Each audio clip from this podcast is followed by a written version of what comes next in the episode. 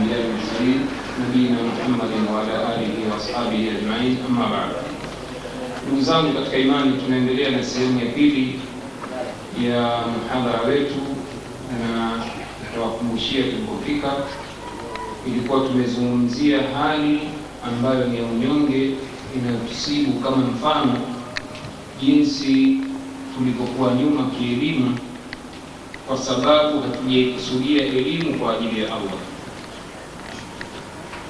vijana wetu wengi hawasomi waislamu wengi hawasomi. Si masomo ya dunia hata ya dini yao pia. Ndio haya tuliyoyasema kwamba leo qurani ilikuwa kitu kilichotupwa. Lao kama watu wangelisoma qurani wangejua wangegundua kwamba qurani ndiyo motisha ya elimu zote. Na kwamba utukufu wa waislamu unapatikana kwa njia ya elimu pindipo waislamu wakisoma basi inakuwa ni sababu ya kutukuka. Ni sababu ya kuondokewa na shida nyingi.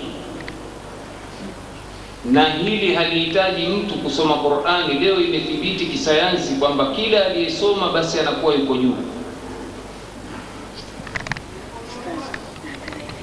Kila aliyesoma anakuwa yuko juu pamoja na kwamba ujuu huu unatofautiana baina ya ujuu wa waumini na ujuu wa usiokuwaumini. Ujuu wa usiokuwaumini ni wa kidunia tena wa mpito wa kupita. Ama ujuu wa waumini ni wa kidunia na kiakhira na wa kudumu.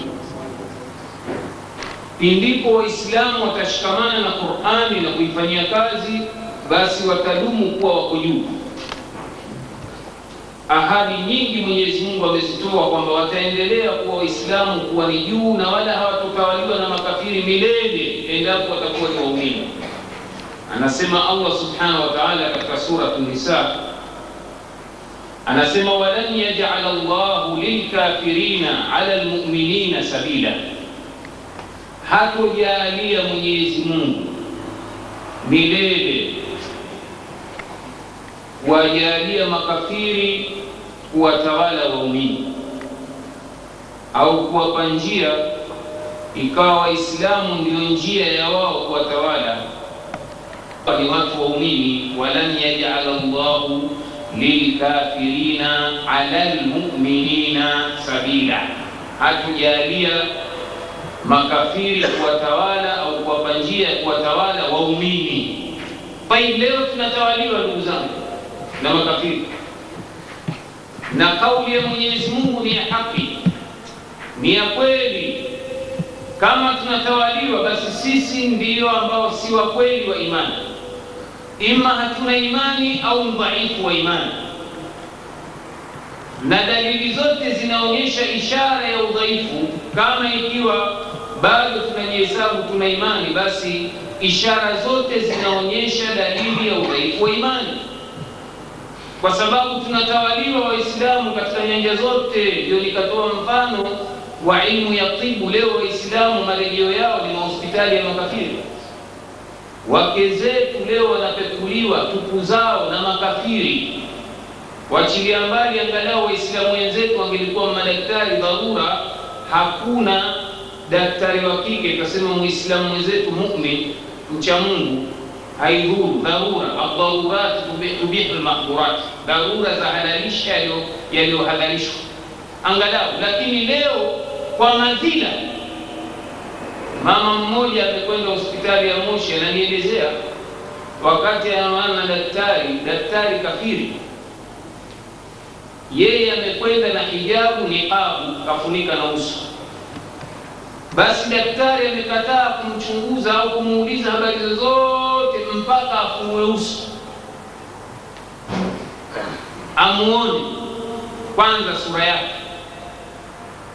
Tafanyaje wewe mama? Anamwambia wewe, wakataa kufunua uso, akikwambia akupekua utupu hasa utafanyaje? Na wewe una maradhi ambayo yameshindikana katika miji yenu na yameshindwa madaktari Waislamu umeona hakuna mahala pa kutibiwa ila hapo, utafanyaje? Ni dharura, lakini dharura hizi kwa sheria ya Kiislamu hazitakiwi zidumu. Kwa nini? Zikiendelea kudumu, tutabaki kuwa ni, ni wenye madhambi mpaka kiama kusimama, kama ikiwa hatutotoa vijana wetu kwenda kusoma elimu za matibabu. Mfano, ndio wanasema wanachuoni kwamba hizi ni elimu za furudhu kifaya, faradhi za kutosheleza. Tukitoa baadhi vijana wakenda soma, basi dhambi inaondoka. Leo ndugu zangu, tunatawaliwa na wasuko Waislamu kwa sababu ya udhaifu wa imani, na udhaifu wa imani sababu yake kutoisoma Qur'ani, kutoizingatia na kutoifuata. Leo imekwenda Waislamu kwa kutoisoma Qur'ani, wamepata pigo kubwa la nafsi, wanaita watu wa lugha ya Kiingereza psychological defeat, na hili ni kubwa kabisa, wamefaulu kumfanya Muislamu hasa kijana ajihisi mdhalili mbele ya kafiri. Wametuweka hapa hawa makafiri, kwamba mtu kudhihirisha ule Uislamu wake anaona ni aibu. Yamefikia haya makwetu, na nyinyi mnashuhudia kwamba mtu anaitwa Salim, basi ajigeuze jina lake lipronounsi kizunguzungu Seli, Salim Abdallah, Sal Davis Fatima Feti. Kwa nini? Likitamkika Kiislamu Islamu, basi ataonekana ni mtu outdated, hana amepikwa na wakati.